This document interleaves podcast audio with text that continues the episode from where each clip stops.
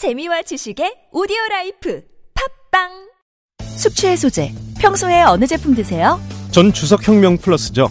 주성분인 쌀겨왁스가 알코올을 분해 간에 부담 없는 숙취 해소제니까요. 몸속 알코올을 직접 분해하는 주석혁명 플러스 술자리 후 몸이 정말 가벼워졌어요. 숙취 해소의 혁명. 주석혁명 플러스. 온라인에서 구입할 수 있습니다. 술 마시기 전 물과 함께 꿀꺽. 아셨죠? 골반 잡자 바로 잡자 바디로직 허리 통증 바로 잡자 바디로직 몸매 교정 바로 여름에도 잡자, 아시죠? 바디로직 라이트. 통기성이 좋아서 한여름에도 쾌적. 신축성은 여전해서 내 몸에도 최적. 올여름도 자세가 좋아지는 골반 교정 타이즈 바디로직 검색창에 골반 교정 바디로직 라이트. 우리가 살아온 우토로 마을에는 태평양 전쟁 당시 군 비행장 건설을 위해 강제 동원된 조선인들의 아픈 역사가 있습니다. 역사는 더 오래 기억하는 사람들의 것. 역사는 결국 함께 기억할 때 완성됩니다. 우토로 평화기념관 건립을 위해 당신의 참여가 필요합니다. 기억할게 우토로 캠페인 아름다운 재단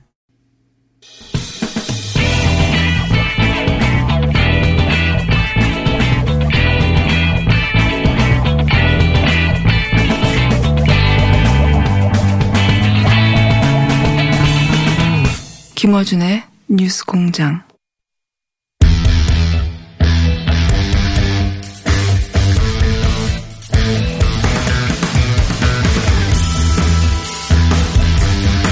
자유한국당 김학용 의원 나오셨습니다. 네, 반갑습니다. 당신께 맞춤입니다. 안성 출신 김학용입니다. 오늘 뭐 정말 비가 예. 농사철인데 꼭 필요한데 안성 맞춤으로 내리고 있어서 안성 맞춤. 안성에서 6시에 떠나가지고 기분 좋게 스튜디오에 도착했습니다. 그 지역구를 가진 국회의원들 캐치프레이즈 한번 모아보셨어요? 제가 이미 지시했습니다. 저희 비서한테 그 일일이 전화해가지고 네. 한번 전체적으로 모아서 그 어떤 캐치프레이즈가 있고 한 10개만 모으시면 네. 저희가 방송에서 여론조사 한번 해볼게요. 네, 그렇게 한번 해드리도록 여야를 하겠습니다. 떠나서 캐치프레이즈만으로 순위를 한번 내보자. 그렇게 하겠습니다. 네. 그리고 공장장님 그 본격적인 그 이야기에 들어가기 전에 네. 어제 그 문재인 대통령께서 김원봉. 현, 예. 예, 현충원에 가가지고 네. 김원봉에 대해서 발언을 하셨는데 네. 말씀하실 줄 알았어요. 저는 정말 제 눈과 귀를 의심하지 않을 수 없었습니다. 왜냐하면은 개인적인 성향으로 마음속에 가지고 있는 것까지야 제가 네. 뭐라고 얘기할 수 없지만 대한민국의 대통령으로서 정말 6.25 전쟁의 희생자들이 있는 현충원 그리고 유가족들이 있는 자리에서 어쩌면은 그 학살의 주범 중에 한 명인 김원봉이 대한민국 국군 창설의 기초가 됐고 그리고 한미동맹의 토대가 됐다는 발언을 한 것은 전 매우 부적절한 처사라고 생각이 되고요. 이런 식으로 이야기하면은요. 김일성한테도 훈장 줘야죠. 김일성도 옛날에 항일 운동에 되는 거 아닙니까? 저는 근데 그런 식으로 얘기하면 박정희 전 대통령도 대통령 대선 절대 안 되죠. 나- 남당 출신인데. 물론 네. 그거는 제가 남로당인지까지는 모르지만은. 그거는 어떤 선거를 통해서 예. 어, 된 거죠. 선거를 통해서 된 거고. 쿠데타를 했지 않습니까, 처음에. 뭐 그렇게 말씀하시기 시작하면 오늘 어쨌든. 다 때려치고 한 10시간 이거 가지고 얘기하던지요. 하고 싶은 말씀을 그래서 듣고 있겠습니다. 저는 예. 분명히 말씀드리지만은 그 대통령의 연설이 사전에 그 기획된 데는 점에서 더군다나 부적절했다. 이것은 국민을 평가르는 발언이고 통일이 되고 나서 다룰 수 있는 문제인지는 모르지만 현재 북한이 세력이 엄존하고 있는 이런 입장에서 북한의 6.25 공로로다가 최고 훈장인 노력 훈장을 받은 김원봉을 미워하는 발언을 한 것은 저는 대한민국 정체성을 해치는 발언이고 대한민국 국가 수반 국군 통수권자로서 대단히 부적절한 발언이라 대단히 유감을 표명합니다. 알겠습니다. 자유한국당에서는 지금 이걸 크게 지금 문제 삼고 있죠. 예. 자, 그 약산 김원봉에 대해서는 그러면 당 차원에서 계속해서 문제 삼겠네요. 당 차원뿐만이 아니라 뜻 있는 국민들도 가만히 안 있을 겁니다. 저는 이 문제는 상당히 후폭풍이 알겠습니다. 크리라고 생각이 됩니다. 자, 김원봉 이슈는 앞으로도 계속 나올 테니까 그 입장을 정확하게 예, 이해했고요. 자, 그 다음으로는 짚어볼 사안이 뭐가 있습니까? 아, 이거, 이거 여쭤봐야 되겠네요. 무엇보다도. 이제 자유한국당의 당대표인 황교안 대표가 네. 청와대에서 5당 회동하고 1대1도 하자. 네네. 했더니 아니다. 그건 안 되고 3당까지 하고 1대1 하는 것까지는 내가 용인하겠다. 이렇게 네네. 황교안 대표가 답변을 했는데 두 가지가 포인트가 하나는 왜 5당은 안 되고 3당만 돼야 하는가 하나 하고 그거를 본인이 용인하겠다는 표현도 이제 문제가 됐어요. 두 가지 다 설명 좀 해 주십시오. 우선 두 번째 거부터 말씀드리겠습니다. 그 황교안 대표께서 정치를 한 지 그렇게 오래 안 됐기 때문에 그 정치적인 용어 구사가 순간적으로 조금 잘못되지 않냐는 생각을 합니다. 저는 용인이라는 표현 자체는 썩 그렇게 적절한 표현은 아니라고 보고요. 다만 그럼에도 불구하고 황교안 대표가 이야기하고자 했던 것은 분명하다고 생각이 됩니다. 그러니까 3자회담 끝나고 나서 1대1 회동하는 것까지는 되지만 그 이상은 안 된다. 그- 그, 그 런. 뜻으로 이 얘기를 예, 나는 했기 때문에 받아들일 수 없다 이런 뜻이죠. 네, 그렇게 이제 이해를 해 주시고요. 첫 번째 거는요. 근데 이제 용인하다는 뭐 정치하고 익숙하냐 아니냐고 상관없이 국어 아닙니까 국어. 사람이 말을 하다 보면은요. 알겠습니다. 어떻게 완벽한 사람이 있을 수 있습니까? 단순한 실수다. 물론이죠. 그리고 그 첫 번째 말씀하신 거는 그렇게 생각을 합니다. 요건 좀 이해가 안 가요. 왜? 제가 예. 이해가 쏙 가게끔 해드리겠습니다. 아, 마치 지금 쏙 가게 하시- 마치 지금. 예. 오자 회담하고 1대1 하면은 정상적인 거고 3자 회담하고서 1대1 하면 비정상적이고 이런 식으로 이제 소위 그 민주당이나 뭐 저 정의당 의원님들이 나와서 제가 언론을 쭉 스크린 해 보니까 그렇게 얘기를 하는데 저는 그렇게 생각하지 않는데 전혀 그거 잘못된 거고요. 이런 겁니다. 자, 이게 어떻게 시작이 된 거냐면요. 예. 그걸 아셔야 됩니다. 지난달 9일 날 대통령이 2년을 맞아서 취임 2년을 맞아 가지고 KBS에서 정부 출범 2주년 대답을 하는 와중에 예. 제의를 했죠. 여야 5당 대표들끼리 만나서 이야기를 하자. 네. 그래서 그 얘기를 받아가지고 황교안 대표는 나는 다섯 명 모여서 이야기하는 거는 안 하겠다. 예. 1대1 회동하자. 예. 예. 그래서 허심탄회하게 얘기를 하자. 이렇게 역제안을 했죠. 예. 거기에 대해서 문재인 대통령께서 다시 답변을 한 거죠. 그러면은 예. 3대 1하고 1대 1 하자. 아죠. 5대 5대 5대 1하고 1대 1 하자. 예. 예. 그래서 그걸 받아가지고 황교안 대표가 그러면은 내가 1대 1을 처음에 제안을 했지만은 나도 양보를 해서 3당 대표 하고 나서 그 다음에 1대 1 하는 것까지는 오케이. 이렇게 얘기한 거거든요. 5당 5당 원내대표가 모이는 건 왜 안 되는 자, 거죠? 그러니까 제가 말씀을 드릴게요. 네. 자, 이렇게 얘기를 했는데 자, 왜 지금 그러면은 그 이렇게 회담을 하게끔 벌어졌냐 보면은요. 이걸 아셔야 됩니다. 4월 29일 날 패스트 트랙이 예. 우리 저 사개특위 또 그다음에 정개특위. 정개특위를 통과하면서 국회가 이제 급격하게 얼어붙고 예. 공전이 되기 시작을 했죠. 예. 그러다 보니까 이 전국을 풀어야 되는데 예. 풀기 위한 방법으로 소위 이제 대표회담이 나온 거고요. 예. 자, 이게 보면 그렇습니다. 이게 다시 말씀드리면 그 패스트 트랙 대상이 아닌 게임의 룰인 선거법 개정을 미끼 상품으로 해서 공수처법과 검경 수사권 독립을 불법 거래를 했죠. 그래서 촉발된 현 정국을 타개하고자 하는 겁니다. 다시 말씀드리면 대통령이 원활한 국정 운영을 위해서 자유한국당에게 협력을 구하고자 하는 거죠. 예. 그러면은 자, 두 사람이 공장장이랑 저랑 때리고 싸웠어요. 근데 제가 죄송하지만 공장장님을 좀 몇대더 팼어요. 예. 전한 대밖에 안 맞았는데. 예. 그러면 화해를 하려면은 많이 때린 사람이 맞은 사람한테 손을 내미는 게 맞는 거 아닙니까? 그러면 지금 피해를 본 건 우리 자유한국당이니까 아니 당연히 민주당이 주축이 돼가지고 대통령이 손을 내미는 게 맞는 거다 예. 이런 생각이 들고요. 근데 그 5당하고 3당하고 차이는 뭡니까? 그 얘기죠. 예. 기왕이면 원내 정당 다 모이는 거 좋지 제가 그 말씀을? 드릴게요. 예. 그런데 안타깝게도 제가 공장장님 때릴 때 예. 공범들이거든요. 공범들. 예. 같은 편을 들었던 사람 아닙니까? 그러면 그런 사람들 있는 데서 만나가지고서 패스트트랙에 대한 문제를 이야기하고 예를 뭐 북한에다가 뭐 쌀을 주니 뭐니 하면은 아니 자유한국당 편들 사람이 지금 누가 있습니까? 바른미래당 뺏기 더 있습니까?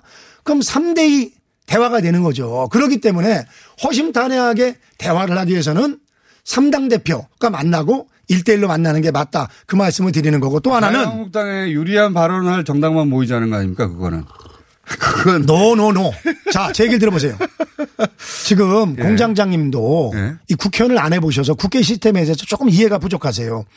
지금이니까 소수 정당에 대해서 이렇게 배려를 해주는 것이 예. 많이 이렇게 예, 이해가 되는 거지. 예전에 원내만 만났죠. 옛날에는요. 그 국회의원 20석 원내가 이하 교섭단체가 그렇죠. 아닌 정당은요. 정당 취급도 안 했어요. 예, 그리고 예. 심지어는 대표 발언 이런 것도 없고 지금도 교섭단체가 아닌 정당의 의원들은요. 의원들 상임위 배속권을 의장이 가지고 있습니다. 이제 그 문재인 정부 출- 출범 이후로는 그 5당이 자, 만나고 문재인 했잖아요. 출범 이후로다가 예. 소수 정당에 배려한다는 것을 그 뭐야 선의로 해가지고 자꾸 끌어들이는데 예. 사실은 냉정하게 생각하면요. 나머지 정당들이 민주당을 도와주는 연합군이니까 배려해내는 것처럼 하면서 그 사람들 환심을 사는 거죠. 그렇기 때문에 근데 5당, 저는 5당 회동에는 이전에 합의도 자유한국당도 합의했잖아요. 그 합의한 거랑 지금 거랑은 차원이 틀린 거죠. 차원이 틀린 거고 case by case이기 때문에 그래서 어쨌든. 교섭단체의 대표가 반대를 하면은 저는 빼고 하는 게 맞다고 봅니다. 그것이 대한민국 국회 룰입니다.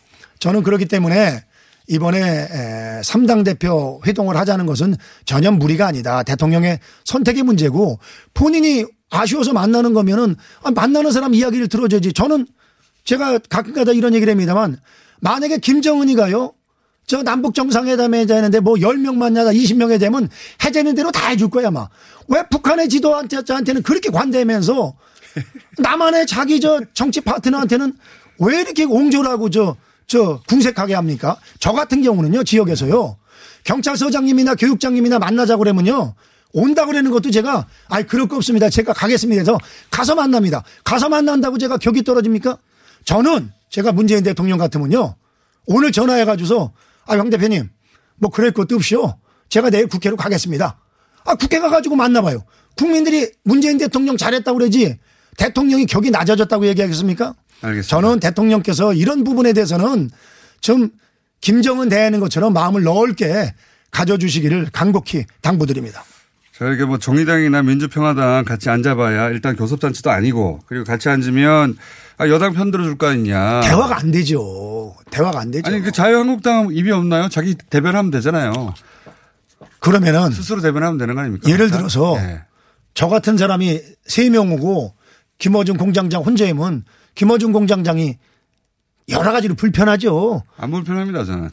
그건 뭐 공장장은 특수하니까 그렇죠. 그래서 저는 정말 이게 제가 또. 말씀드리지만 알겠습니다. 이 안성맞춤 정신이 필요하다. 상대방에 대한 배려와 존중 그럼 이런 정신을 가지고 이건 마지노선인 거죠. 3당이어야 하지. 아니 근데 3당 대표 만나는 게 뭐 나쁜 게 아니잖아요. 정상적인 거거든요. 교섭단체끼리 만나가지고 해제는 거죠. 근데 이제 그 지금 패스트트랙도 그렇고 다 5당이 합의하고 5당이 낀 일인데 다그그 정당도 패스트트랙에 참여했는데 당신들은 들어오지 말라고 하니까 이 문제를 푸는데 그거는 그것도 같은 의원들 예의도 아니잖아요. 지금 그거는 저기 예. 그건 예의의 문제가 아니고요. 형식의 문제고요. 그리고 이렇게 생각하면 됩니다. 어렸을 때 딱지치기 해보셨죠? 딱지치기 할때 예. 민주당에서 그걸 제의한 겁니다. 자유한국당이랑 민주당은 딱지튀기해서 한 장 자빠지면 한 장만 갖는 거고 저 민평당, 정의당, 바른미래당은 딱지 해가지고 두 번 잡아뜨리면 한 장은 서비스로다가 더 주는 제도가 연동형 비례대표제거든요. 그러면은 그거 주는 대신에 민주당은 딱지 한 장씩 더 주는 거 니들 내가 도와줄 테니까 그 대신 니들 내가 저 멋있는 칼 하나 가지고 휘둘르게끔 저 공수처법 검경 수사권 독립 도와달라 이렇게 해서 불법 거래된 거 아닙니까? 그렇기 때문에 난리가 난 거 아닙니까? 의원님 그 비유는 바꾸시는 게 좋겠어요. 귀에 쏙 들어오지 않습니다. 그 공장장님은 쏙 안 들어오는데 듣는 분들은 아마 쏙 들어올 겁니다. 네. 자, 어쨌든 5당 말고 3당으로 하는 것이 지금 한교안 대표의 마지노선이다. 예. 이거는 분명한 거죠. 네네. 그러면 이게 바뀔 가능성은 어- 없는 겁니까? 그래서 바뀔 가능성이 없는 건 정치에서 네. 저 죽는 거 하나 빼놓고서는 없습니다. 아, 이것도 어떤 조건에서 5당이 될 수도 있다. 아니 5당이 될 수는 없지만 아, 5당이 될 수는 뭐또 없지만. 다른 다른 다른 방식으로. 다른 방식이 또 나올 수는 있다고 봅니다. 네. 그럼 언제 그 자유한국당은 국회로 복귀하게 아니 그게 지금 저희가 기대하면 그게? 지금 걱정인 게 예, 예. 돌아가긴 우리 대통령이 되는데요. 참 외국을 참 뭐 나라를 위해서 나가긴 나가는 것이겠지만 예. 참 너무 자주 나가세요. 근데 또 나가시잖아요. 예. 그 나가기 전에 뭐 내일 뺏기 아마 9일 날인가 나가셔서 6박 예. 8일 또 나가시죠. 저기 북유럽 쪽으로. 예, 예. 그렇기 때문에 시간적으로 내일 만나셔야 되기 때문에 뭐 제 방송 들으셨으면 대통령께서 저 그러니까 내일까지 안 풀리면 또 한 일주일 걸릴 것이다. 일주일 이상 또 지연된다. 그렇죠. 그렇기 때문에 대통령께서 좀 내일 중으로 어, 이 문제에 대한 매듭을 짓고 알겠습니다. 떠나시는 것이 맞다고 봅니다. 알겠습니다. 자유한국당이 이제 지지율 치고 올라가서 이제 그 민주당과 골든 크로스도 될 것 같다 싶다가 다시 주춤하는 것이 최근에 네.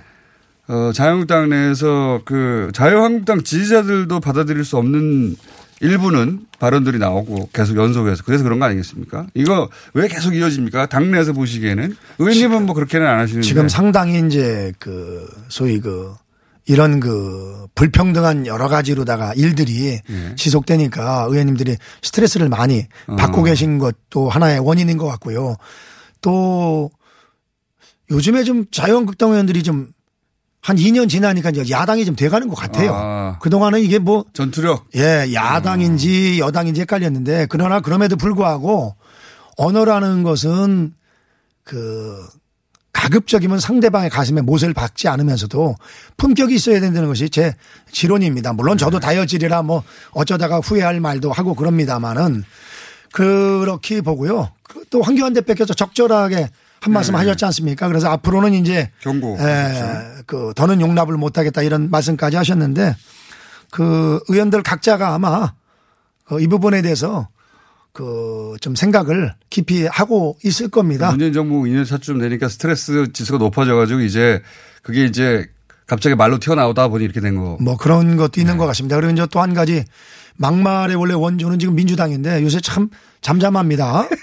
잠잠한데 저는 이렇게 생각을 합니다. 이제 민주당 때 강성 발언을 하죠. 예, 네. 민주당 의원님들이 이제 여당인 것에 만족하고 정말 즐기는데 만족하지 않냐 그래서 여당- 네. 뭐 정치는 아 여당 정치는 다 청와대에서 해주니까 아. 우린 그저 따뜻하게 지나자 뭐 지역 가면 뭐 시장 군수들 우리 편이니까 잘해줘 중앙부처 저뭐 아. 부탁할 거 있으면 아, 전화하면은 민주당은 배가 장관들. 뭐 친절하게 잘 봐도 되니까 네. 아이 정도면 됐지 내가 뭘 바래 했고서 사실은 과거보다 열정이 많이 식은 것도 막말이 덜 나오는 이 표현이 어떨지 모르지만 음. 열정을 갖다 보면은 실수도 사실 나오는 거거든요. 근데 민주당 의원들이 열정이 너무 없어진 것 같아서 걱정이 됩니다. 왜냐하면 좀 이게 정치라는 것이 예. 서로 간에 그 마주쳐야 박수도 나고 예. 또 그리고 정치는 역시 국회의원이 하는 것이 청와대에서 하는 게 아니거든요. 근데 너무 청와대에다가 아, 그 민주당 쪽 미루고 막말이 너무 있지 약해져 가지고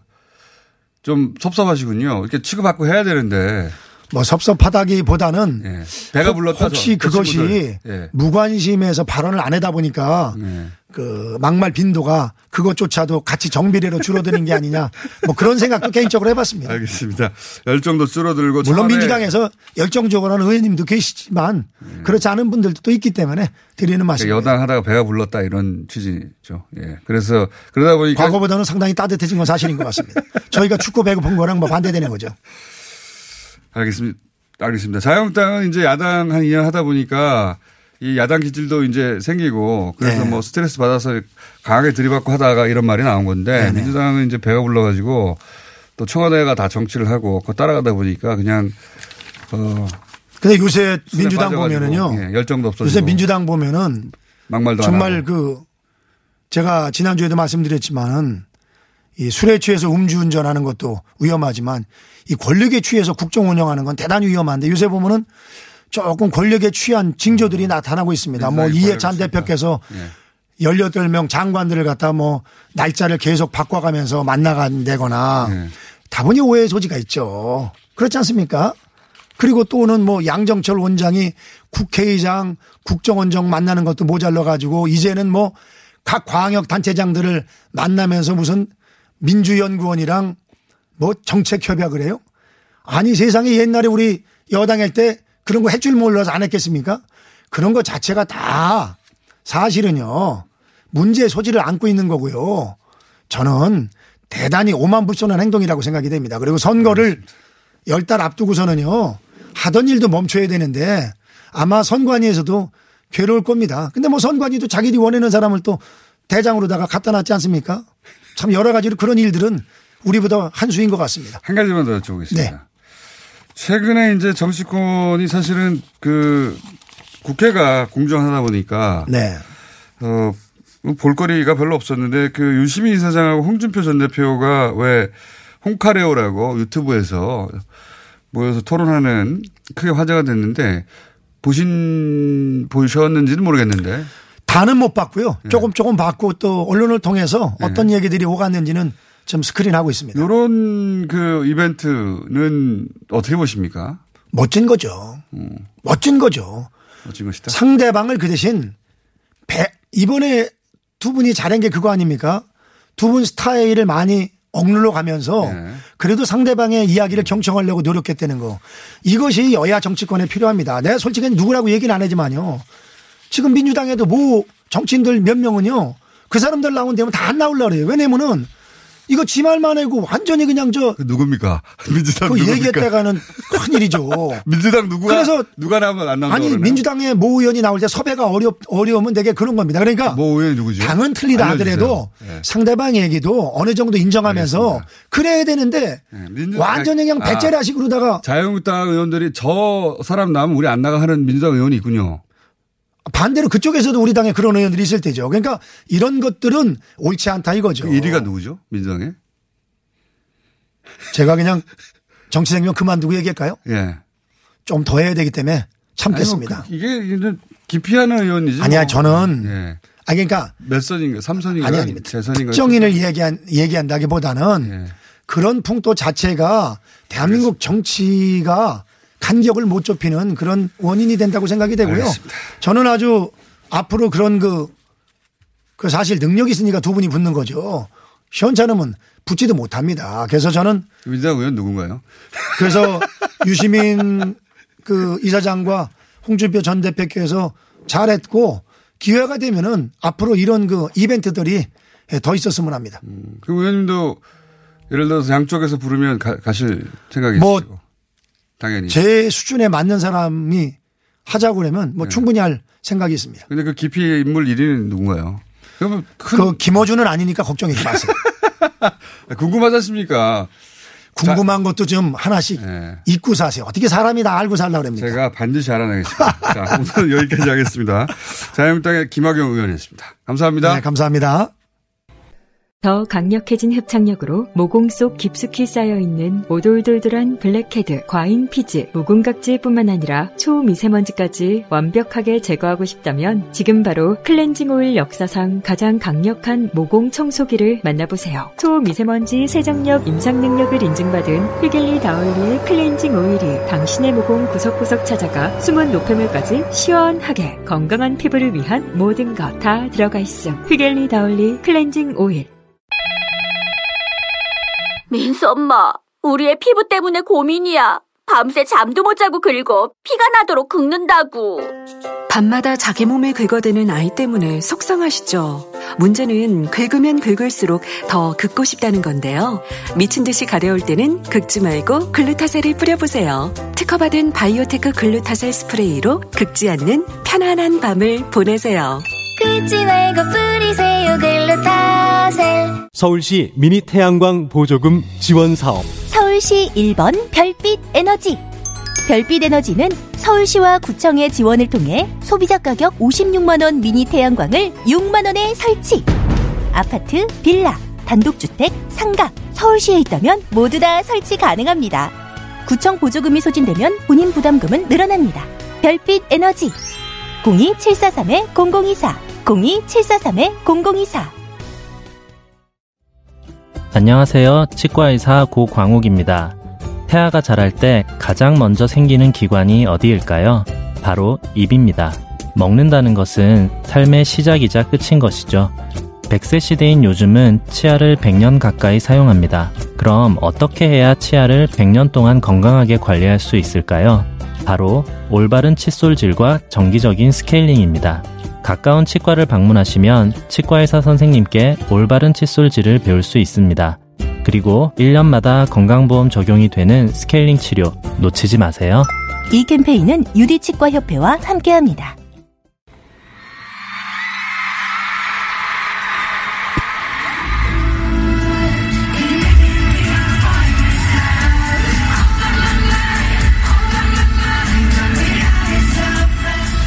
얼마 전이었습니다. 영국 웸블리에서 예, 이 그룹이 공연을 했어요. BTS. 어, BTS는 도대체 어느 정도로 어, 성공한 걸까? 그리고 왜 이렇게 성공한 걸까? 항상 궁금합니다, 저는. 예. 그래서 전문가를 모셨습니다. 바로 이 자리에서, 예, TBS 밤 10시에 어, 마이웨이 음악 프로 진행하신 분입니다. 임 진모 음악평론가. 임진모 선생님 나오셨습니다. 안녕하십니까? 네, 안녕하세요. 네, 오랜만에 뵙겠습니다. 아, 네. 예. 어, 모발은 상태 여전히 똑같으시군요. 애지 중지 하시는데. 어, 어쨌든 죄송합니다. 자, 밤 10시에 네. 하실 때는 이 뒤가 바뀌죠? 그렇죠. 인테리어가 바뀝니다, 여기 안에. 어둑, 네. 어둑하게 바뀝니까? 어떻게 바뀝니까? 어, 뭐 거의 없다고 보면 됩니다. 여기 굉장히 화려하네요, 지금. 예. 잠시 후에 9시부터 10시까지 더 화려합니다. 예. 네네. 음. 자, BTS는 참 특이한 것 같습니다. 네. 그러니까 우선 국내 그 음. 악 프로그램 인데 잘 안 나와서 눈에 잘안 띄고 예. 보려면 보통 유튜브나 아니면은 해외 뉴스를 통해서 뭐 접하게 되고 그렇네요. 예능 예. 프로에 그렇게 많이 나온 편은 아니죠. 그렇죠. 네. 그리고 그런데 이제 그 뭐 미국이나 이런 네. 프로그램에 나온 거 보면은 마이너 프로그램이 아니라 메이저 프로그램에 나와요. 저도 그렇습니다. 아는. 네. 그리고 거기서 음. 대단한 취급을 받고 네.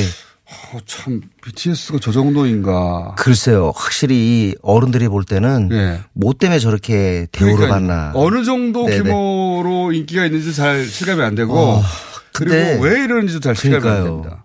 제가 생각할 때는 일단 음악 시장에 이렇게 우리가 흔히 얘기하는 차트 같은 걸 보는 음원 시장이 있고 예. 또 하나가 공연 시장이 있어요. 예. 근데 비틀즈가 활동했던 60년대만 해도 음원 시장이 훨씬 컸죠. 어. 근데 지금은 어떻게 보면 음악 시장 자체를 갖다가 공연이 이끌어가요. 콘서트가. 어. 근데 이게 BTS가 콘서트에 한마디로 지금 세계적 물건인 거죠. 어, 콘서트 제왕 수준 됩니까? 네, 네. 세계적 그- 기준으로도? 네, 세계적 기준으로도 지금 뭐 관객을 몰고 다니니까. 그러니까 그게 거의 센세이션으로 비춰지는 거죠. 그러니까 기존 음악계에서 네, 네. 어느 나라에서 보더라도 이 네. 대체 뭔가 할 정도의 규모가 그렇습니다. 사실 뭐 웸블리 아까 얘기하셨는데 웸블리는 사실 우리한테는 축구 경기장 아니면 라이브 에이드 있죠. 네. 물론 콘서트도 많이 열리는데 라이브 에이 에이드가 있고 네. 넬슨 만델라 콘서트로 그 이 구장을 알게 된 사람도 많아요. 넬슨 어. 만델라가 예. 70회 생일을 락스타가 거기서 해줬거든요. 맞습니다. 예. 네. 근데 그 웸블리에서 했다는 거가 갖는 어떤 상징성 같은 게 있어요. 이 얘기는 뭐냐면 진짜 굵직한 스타. 그러니까 음. 월드 슈퍼스타가 아니면 그 자리에서 쓸 수가 없고 더군다나 관객이 오지도 않아요. 어, 일단 내주지도 않고 그렇죠. 관객도 그 수준을 안 온다. 그럼요. 근데 거기에 그 관객을 거기다 채웠다는 것 자체가 네. 거의 제가 볼 땐 경이적인 거죠. 아시아 최초일 거예요. 어. 네. 그래요. 뭐 그런 얘기는 저 기사로는 많이 읽었는데. 그러니까 크게는- 세계적 규모로 성공한 건 틀림없다. 그럼요. 틀림없는데. 그리고 이제 우리가 아직 한국말로 하잖아요. 방탄소년단이. 물론 중간에 영어를 쓰긴 합니다만 한국말로 하는데 사실 이 영미권 시장에 한국말로 들어간다는 거. foreign language죠. 이걸로 들어가는 게 음원 시장에서 어려워요. 어렵겠죠. 당연히. 네. 무슨 말인지 모르는데. 그런데 어 강남 스타일, 싸이의 강남 스타일 이후에 조금 그런 것들이 훈련이 된 것 같기도 하고 어쨌든 지금 우리 가수들의 그 앨범이 네. 또 음원 같은 게 이제 싱글 차트에 오르고 있잖아요. 유튜브에서 보면 그 네. 나라 청소년들이 그 부정하지만 네네. 우리말로 그 따라 부르는 예. 영상도 되게 많다. 지금 제가 알기로는 해외에서요 방탄소년단의 메시지가 뭔지 굉장히 궁금해할 거거든요. 이게 전부 다 한국말이기 때문에. 그렇겠죠. 그래서 어 지금 각, 각 나라 그 문화원에서 한국어 배우기 열풍이 있어요. 왜 이렇게 된 겁니까? BTS. 우리나라 다른 음. 그 아이돌하고 무슨 차이가 있어 이렇게 된 겁니까? 글쎄 차이점을 갖다가 전 분명히 있다고 보는데요. 네. 일단 첫 번째로 제가 꼽는 건 뭐냐면 압도적인 파워 퍼포먼스입니다. 실력. 예. 아마 김어준 님도 예. 보면요. 예. 아마 아, 저이 유튜브 많이 봤어요. 유튜브로 봐서 그거하고 상대가 안 돼요. 아, 실제로 현장에서 보면 실제로 보면. 다들 넋을 잃어버립니다. 입 벌리고. 아, 전문가들도 보면. 네네. 그리고 저도 마찬가지고 심지어 울어요. 왜요? 왜냐면 이런 거 있잖아요. 네. 제가 BTS 공연장에 가서 몇 번 느낀 건데 처음에 아, 직접 가셔서. 아유, 전 네. 많이 봤죠. 제가 외국에서 본 게 일곱 번이고 한국에서 두 번 봤어요. 근데 어떻게 구하셨어요? 표요? 예. 그거 자세한 얘기 안 하겠습니다. 네, 그 구하기 어렵다는. 네, 예. 처음에 딱 들어가잖아요. 네. 착- 딱 들어가면 분명히 다 알아요, 이거. 네. 아는데 딱 보는 순간 일곱 개 바위 덩어리가 왔다 간다 할까? 사람이 어. 움직이는 게 아니에요. 그래요? 용암이 분출하는 거대한 에너지예요. 일곱 명이. 그리고 또또 선생님은 다른 그 네네. 이런 콘서트 많이 가보셨을 거 아니에요? 그럼요. 근데 그렇게 톱, 톱 수준에 있는 다른 그룹들과 비교해도 이 친구들이 아유, 월등한 현장에서. 보면요. 보면은 어, 완전 달라. 오. 이게, 이 얘기가 나옵니다. 완전히 거대한 퍼포먼스에다가 또 섬세하기가 어 이루 말할 수가 없어요. 그래요? 그래서 그래서 우- 울기도 하셨어요? 운다니까요. 뭐 어, 아우. 그거 신기하네요. 갑자기 그 생각하니까 막울 옆에서 것 같아요? 우니까 저도 이상한 거 있잖아요. 왜? 오. 그리고 중간에 이게 제, 제 핵심인데 처음에 우와 하고 놀랬다가 네. 한 1분 한 반 정도 지나면 꼭 고개를 떨고요. 왜요? 이렇게 밑에 보면서. 그래서 한 번 물어봤어요. 네. 뭐냐고 얘기했더니 여러 가지 감정이 복합적으로 작용하는 거래요. 아, 그, 그거 공연을 그거 직접 보면서. 보다가, 보다가 네. 팬들이 그-. 막 놀래다가 한 1분 지나면 고개를 네. 떨군다. 고개 떨고 한숨 쉬어요. 한숨 비슷한 거. 근데 그게 물어봤더니 뭐냐면 이거래요. 여러 가지가 있는데 그 중에 하나가 아, 나도 진짜 한번 저렇게 열심히 살아봤나. 아, 그런 게 예. 느껴진다. 진짜 어마어마한 움직임입니다, 이거. 그러니까 감동하다가 네네네. 어느 순간 그게 자기한테 되돌아오는구나. 그럼요. 그러다가 울어요, 이제 심지어. 그, 그것도 저는 신기한 경험. 우는 게 그게 제가 감격이라고 보거든요. 감격의 개념. 어떤 감격입니까? 그거는? 글쎄요. 그냥 멋진 스타를 보는 거하고는 좀 차원이 다르다는 얘기는. 그러니까 어, 내가 완전히 저기에 몰입돼 있는 상태. 그래서 새로운 자아가 마치 발견되는 그런 느낌? 이거 뭐라고 표현할 수 없는데 아무튼 감격이에요. 말합니까? 그렇게들 말합니까? 그 예, 예. 팬들이? 어, 그럼요. 그래서 완전히 새로운 내 자신을 얻었다. 이렇게 표현하는 그런 젊은이들도 있었어요. 그래요? 네. 신기하네. 근데 음. 그게 이제 그 말씀을 어느 정도 수긍할 수밖에 없는 것이 네. 예를 들어서 그 이런 그룹들이 어떤 나라에서 인기 있다 혹은 네네. 요 친구들은 그 어떤 외모나 성향이 이 나라에서 인기 있다 뭐 이런 게 특징이 있는데 어느 정도 지역성이 있죠. 그렇죠. 네. 근데 그 이 BTS는 전 세계적으로 네. 인기가 있다 보니까 뭐 보편적인 걸 건드나 보다. 음. 제 생각엔 그게 아까 말씀드린 것처럼 압도적인 퍼포먼스고요. 두 번째는 최근 들어서 이 청춘들이 갖는 내면을 갖다가 거의 가감 없이 드러내고 있다는 거. 그 메시지 측면도 중요한 것 같아요. 네. 그러니까 사실 BTS가 어른들이 싫어하는 거 안 하잖아요. 제일 싫어하는 게 뭐겠어요? 어른들이 제일 즐기는 게 바로 아시겠지만 그러니까 지적, 네. 그다음에. 충고. 네. 그러니까 잔소리와 충고라고 볼 수 있는데 이거 애들이 싫어하잖아요. 네. 잔소리 충고가 아니라 그냥 우리들의 얘기를 해줘요. 그러니까 애쓰지 말고 그냥 가. 어? 고민하지 마. 그냥 가. 그리고 또 뭐 뭘 열심히 해. 쉬어. 이거거든요. 어? 그건 저도 그렇게 얘기하는데. 예, 예. 김어준 씨 의- 메시지가 들어왔다고 보면 되겠다. 그냥 닥치는 대로 살아 무슨 계획을 세우고 그래 이런 건데. 예. 그러니까 뭐 어차피 뭐 이번 영화에서 그랬지만 계획 세운다고 되나요? 그러니까요. 네. 그러니까 예. 제가 항상 하는 말입니다. 네네. 이것들이 계획을 세웠어. 음, 음. 신이 보시기에는. 그러니까 계획되고 또 어떻게 보면 일러주는 그런 충고의 메시지가 아니라 그냥 청춘들이 지금 갖고 있는 사실 열정의 개념이 다르잖아요. 옛날에는 솔직히 저희 때만 해도 무조건 열심히 살아야지 됐잖아요. 예, 예. 근데 지금은 목표를 정하고. 열심히 산다고 해서 안 된다는 거 애들 다 알아요. 음. 그게 쉽게 말하면 이거죠.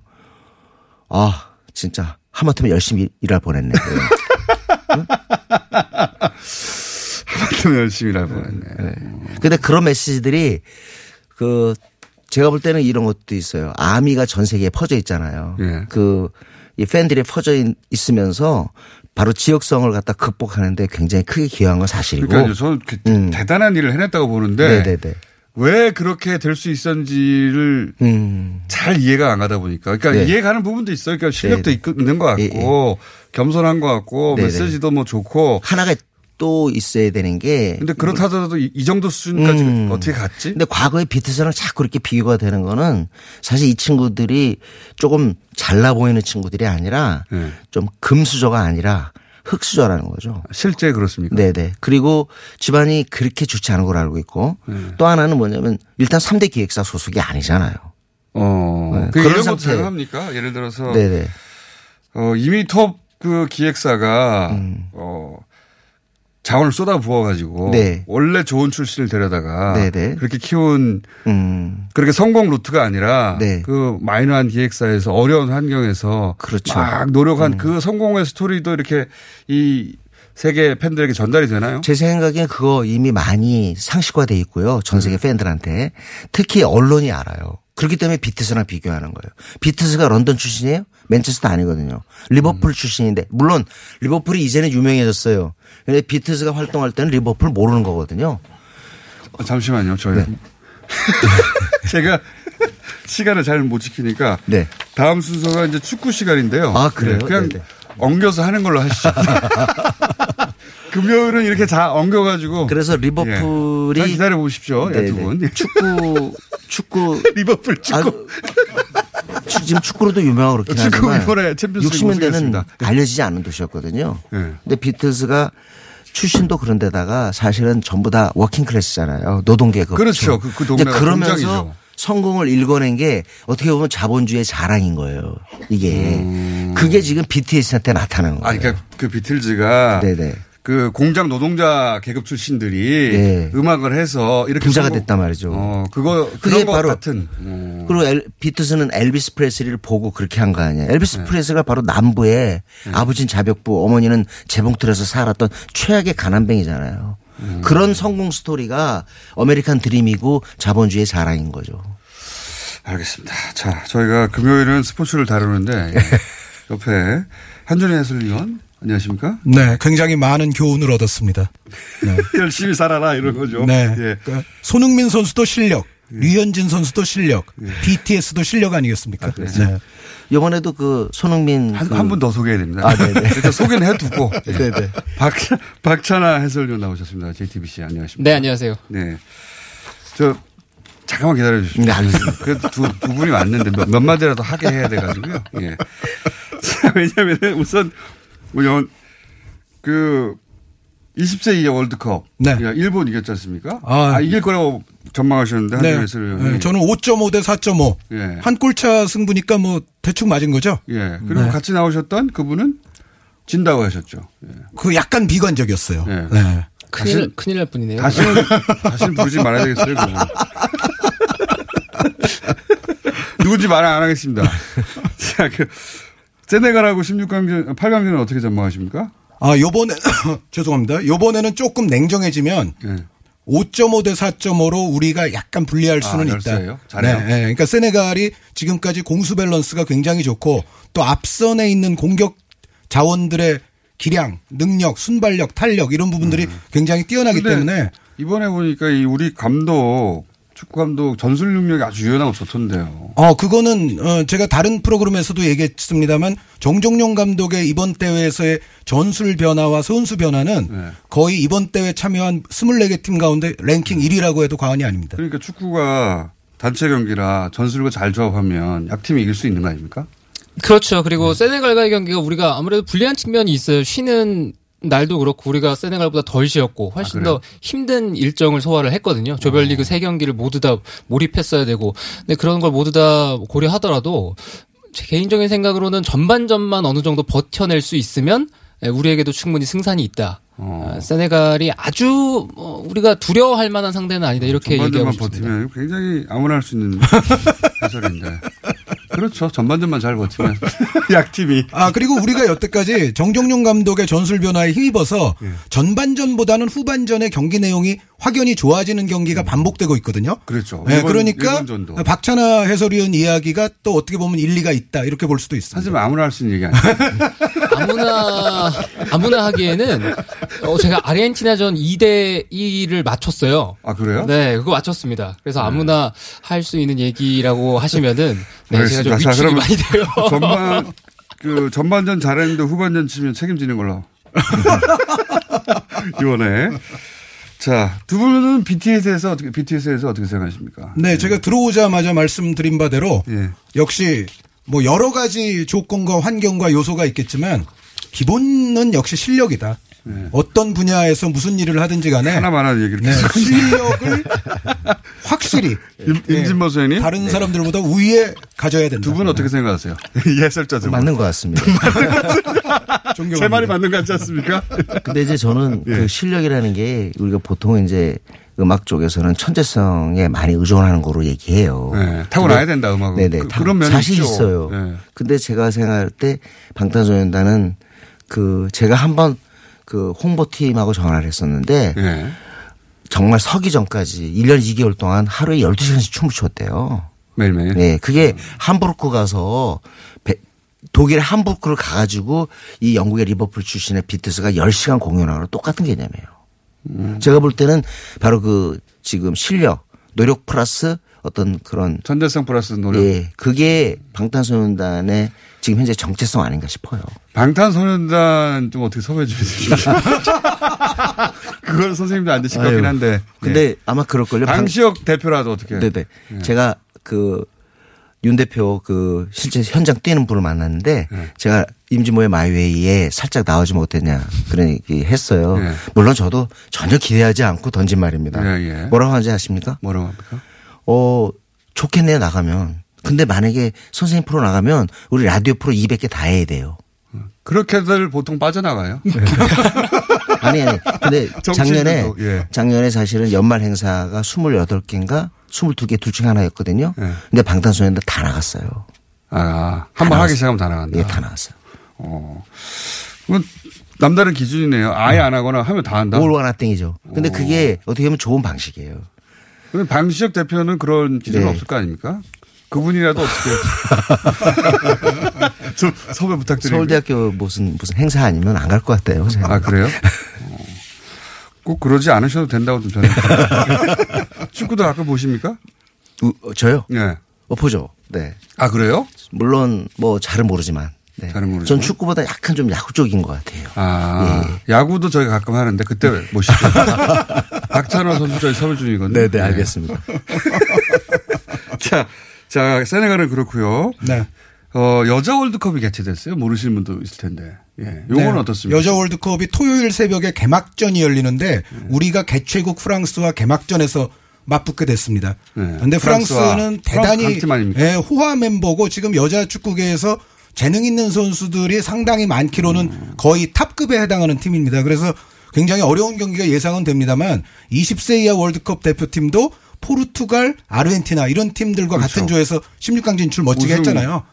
우승 후보라고 했는데. 네. 근데 여자 축구 이번에 팀을 보면 프랑스가 있고 또 노르웨이가 있고 아프리카 팀인 나이지리아가 있어요. 그래서 어떻게 보면 20세 이하 팀과 좀 유사한 조편성이다 이렇게 볼 수도 있는데 그래서 20세 이하 동생들처럼 좀 했으면 하는 바람이 있습니다. 자, 또, 어, 크게, 어, 포인트 없는 해설이었고. 아, 시간이 얼마 안 돼요, 지금. 네. 30초 남았는데, 네. 박찬호 해설위원은 네. 처음 나오셨어요. 네. 네.